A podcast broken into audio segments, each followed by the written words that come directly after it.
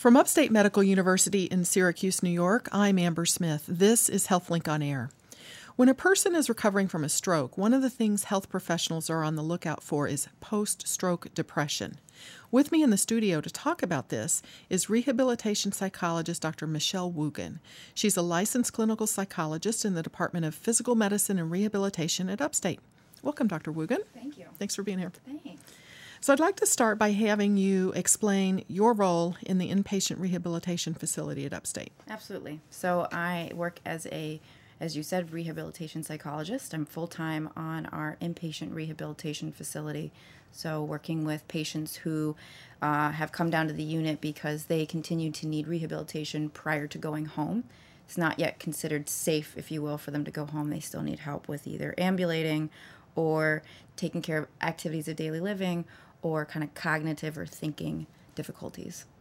So, some of your patients are, are stroke patients, but mm-hmm. some of them have had other brain injuries or other injuries. Correct, right. So, there's stroke, there's uh, amputations, car accidents, so can kind of include all body accidents um, or injuries, brain injuries from car accidents or other kind of um, accidents. okay. Uh, and then also working with their family members, our caregivers, and then we also have students on the, the unit as well that I work with.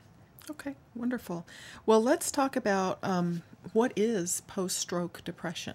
Absolutely. So, post stroke depression is the development of depression or depressive symptoms following a stroke. Stroke being a, a lack of oxygen to the brain, either from some kind of obstruction that keeps the, the blood flowing to the brain or bleeding in the brain. So basically, the brain cells are drowning too much blood. Um, and that can cause a number of, of difficulties or deficits physical, right? Difficulty walking, talking, dressing themselves, uh, and also thinking deficits. So being able to problem solve, memory, um, knowing what's safe and what's not safe, being able to pay bills. Um, so, is this, help me understand, is this a depression that someone who suffers a stroke, when they are finally sort of aware of what's happened to them, they've already got this depression because it's something that happened to their brain when they had the, the stroke, as opposed to they become aware of what's happened and get depressed about it. Right. So there's a working theory. There's basically three possibilities, three three possible reasons. One being that when you have those deficits that I mentioned, it's upsetting. You recognize sure. how it's changed your life. And so, of course, it's understandable people come depressed about that. Um, also, when you have a lack of oxygen and a brain injury, right? A stroke is a brain injury. Um, the brain is now in recovery, is trying to rewire the lines of communication within the brain. And so, the theory is also what might be happening is that as the brain is literally rewiring itself.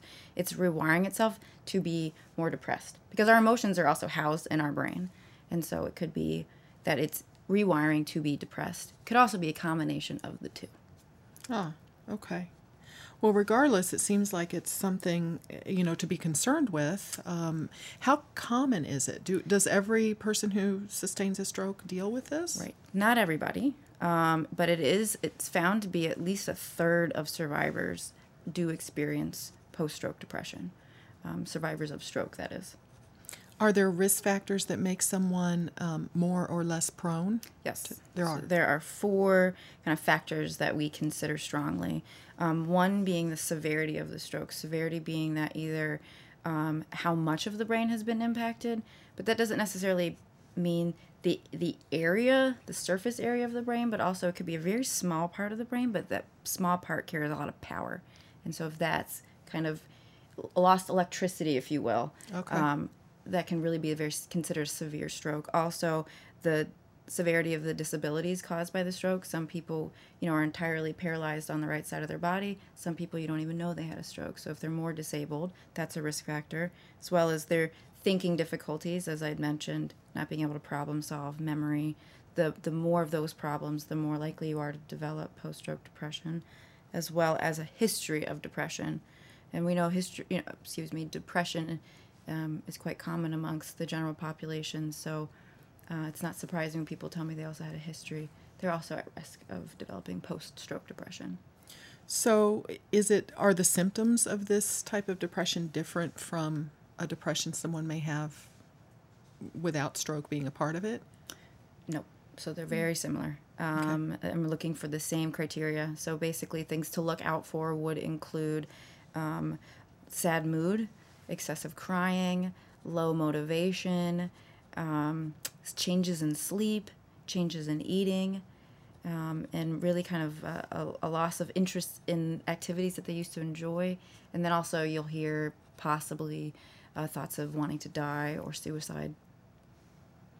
Now, from previous stroke experts that we've had on this show, I know that sleep is part of recovery from stroke. So, is that hard to tease that apart? So that's the thing too, right? So we're looking for symptoms of depression, but also brain injury can mimic those same symptoms. So sleeping, the brain needs to sleep after an injury. It's easily fatigued, and so that you might notice that they're sleeping a lot, but maybe that's because they're recovering. Uh, they also might look like they have poor uh, motivation or initiation, but that's also something that can be caused by brain injury, where the brain has trouble telling the body to get going. So you have a plate of food in front of you, and you know it's time to eat, but the brain is just not telling the body, okay, pick up the fork, put the food on the fork, fork to the mouth. So it it can be tricky. You also don't want to kind of chalk these symptoms up to that it's just the brain injury, but you also don't want to panic and assume that any kind of symptom is it's severe depression because again like you had kind of referenced that this is an upsetting situation to people. I expect there to be a level of sadness and degree and that's okay. It's okay when you notice that in yourself or, or your loved one whoever had the stroke. Wow. So, does this develop soon after a stroke? yes So- it can. It also can develop you know even like a year after stroke. Again you know so recovery in itself after a stroke is pretty much one to two years. Um, and the, the same presentation or depression the onset of depression could occur anytime in there on you know on the inpatient unit working with uh, primary um, physical medicine and rehab we do we do often see it develop in patients while they're on the unit um, but also it can develop in people out after they've After been they've discharged. been discharged in their home and all. So, it's got to be hard. I mean, how do you go about teasing a, uh, the difference between, like, sort of the normal grieving process, if you will, after having such a health crisis versus post stroke depression that may need treatment? Absolutely right. So, as I um, had said, that it would be appropriate for people to have some upsetting symptoms or, or reactions to the stroke. Right. I actually kind of get nervous when I see. I shouldn't say nervous. I I would prefer to see people exhibiting signs of sadness and kind of being grieving, as you said, that they're grieving because it's a loss. You've lost your level of functioning that you had. So if I don't see that, it become it's, it's it's a little bit of a red flag for me. I want to see them appropriately grieving. What I look for if they are sad and they're kind of uh, looking like they're um, having some symptoms like not sleeping well, their their eating has changed, or, or for whatever reason, if I think that they, they might be showing signs of depression, I'm also looking for something that shows me that they're also coping. So, are they focused on the future? You know, are they talking about I want to get back to work, I want to get back to driving, I want to be with my grandbabies. What's future orientation? Um, are they engaged in therapy, or are they kind of just wanting to bury their head in the covers all day and, and refuse therapies? Um, and then if they're able to also focus on, if they're able to focus on things outside of the stroke, so other than the stroke, you know, are they able to talk about pleasant memories that they had, or just ask people how their day is going, or are they very kind of hyper focused on the stroke? Um, that's if they're able to have other conversations, that's for me is also a sign that they're coping. So to look for those as well. This is Upstate's HealthLink on Air. I'm your host, Amber Smith, and I'm talking with psychologist Michelle Woogan about depression in people who have survived a stroke. So, what are the negative impacts of post stroke depression? Is there is there an impact on Absolutely. So it's it's worth following up and, and receiving treatment or help for symptoms of post stroke depression. It's found to uh, limit participation in rehab, which we rely on rehab to help the brain rewire itself and recover. It um, interferes with people's quality of life and their involvement in the community. Um, and it increases the need for medical visits. Research has found a correlation there. And also, it increases the risk of death and suicide. So it's really important in that aspect. Well, in terms of treatment, how do you mm-hmm. go about treating this type of depression? Absolutely. So if you or somebody you know looks like they are showing signs of depression, the recommendation would be to speak with the physiatrist, which is the doctor of physical medicine and rehab. If for whatever reason they don't have a physiatrist, to talk to the primary care doctor. They'll help figure out, you know, okay, is this more of the brain injury itself? Is this looking more like depression? And then help you come up with a treatment plan or, or recommendations. So that might include medications, because um, some medications are good for helping to stabilize the mood as well as helping rewire that brain. Um, and some recommendations include uh, being connected to a, a, mental health professional because honestly, sometimes more of the talk therapy is the best medication. Um, so they can kind of help identify if one or both of those would be the approach to take if it looks like it is depression. So it could end up being both. Mm-hmm. Absolutely. Um, now, are there side effects with medication when you're trying to recover from a brain injury? Does that uh, do you have to be mindful of which? Sure like any medication, there's absolutely the possibility of side effects. So being sure to ask questions, know what to look out for for side effects. Um, and again, remembering that stroke can impact people's ability to think the way that they used to. So, if you go with a loved one to a doctor's appointment, maybe take extra notes if the doctor recommends or um, identifies any possible uh, side effects uh, to help them remember and keep an eye out for those.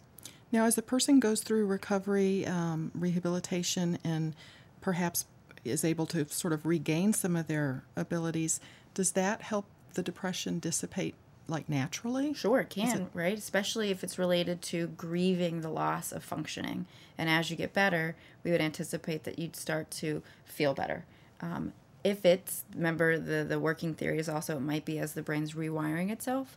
So as that's the, the kind of pathways of communication are, are finding not more appropriate ways, but ways that don't su- don't suggest or uh, lead to depression, then you might also see the depression lift. Well, let me ask you about um, family members or mm-hmm. you know loved ones that are helping the person um, after the stroke. Does a patient's depression impact the loved ones? It absolutely can, right? So a lot of times when I go in and talk to family members, one of my top questions is, "What are you doing to take care of yourself?" Um, for those people who have flown on an airplane, I will use the um, kind of the analogy of it's putting the oxygen mask on yourself before you put it on other people and you do that because you really are not of the best help to others if you aren't making sure to take care of yourself. Um, it's hard to watch a loved one experience depressive symptoms.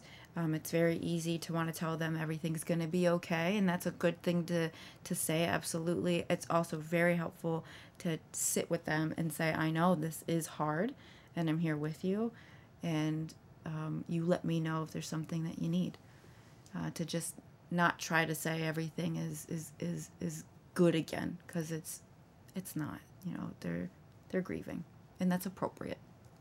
So, what do you say to someone who's um, in the situation where they have, uh, you know, a loved one who's recovering from stroke, and they, they think maybe there's some depression there? What what do you tell them to do?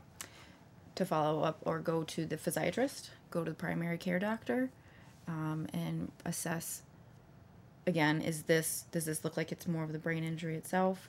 And then physical uh, physical therapy occupational therapy speech therapy they can kind of help the family member develop some skills of how they can work with the patient. Um, or if they think it's more depression again the doctor can work with them to identify would it be good for medication for therapy combination of the, the two whatever they think would be best well, thank you so much for this information. Thanks for having me. My guest has been Dr. Michelle Woogan. She's a psychologist at Upstate who works in the Physical Medicine and Rehabilitation Department. I'm Amber Smith for Upstate's podcast and talk show, HealthLink on Air.